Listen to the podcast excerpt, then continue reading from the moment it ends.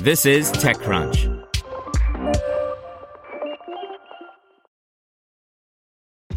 This episode is brought to you by ShipStation.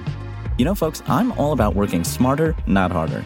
Running a successful e commerce business can be really convoluted, and honestly, you have enough going on. So, I want to introduce you guys to ShipStation.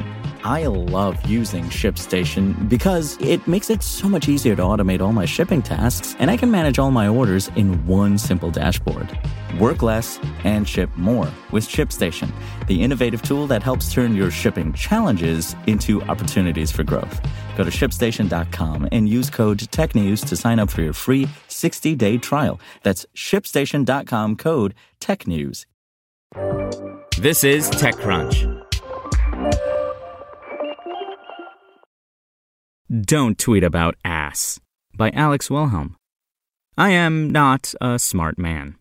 Earlier today, I tweeted about Ass, a cryptocurrency named after a dog, in this case, Australian Shepherds. And after doing that obviously stupid thing, my Twitter feed became chock full of ass related imagery, memes, and ass coin stands breathing on me. It's all very annoying as I run TweetDeck on a work laptop, which is now very, well, dicey a proposition given what I'm being sent. ASS is short for Australian Safe Shepherd, by the by.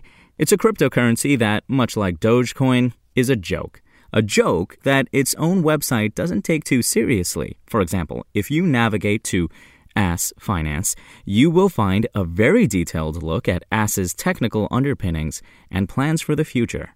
There is a screenshot of this page in the text version of this article. I found this hilarious, so I tweeted about it and then everyone in the ass world began to assault my Twitter. Pro tip this is not a good way to get taken seriously. But as ass is not trying to be taken seriously, does that even matter? The coin is effectively a limpid pump, a cryptocurrency designed to get early adopters to spread the word about it and then hold. It built its economics around just those goals. But enough of all that. Why do we give a shit about ass? A few reasons. This sort of financial stupidity is funny, but some regular folks are going to get burned.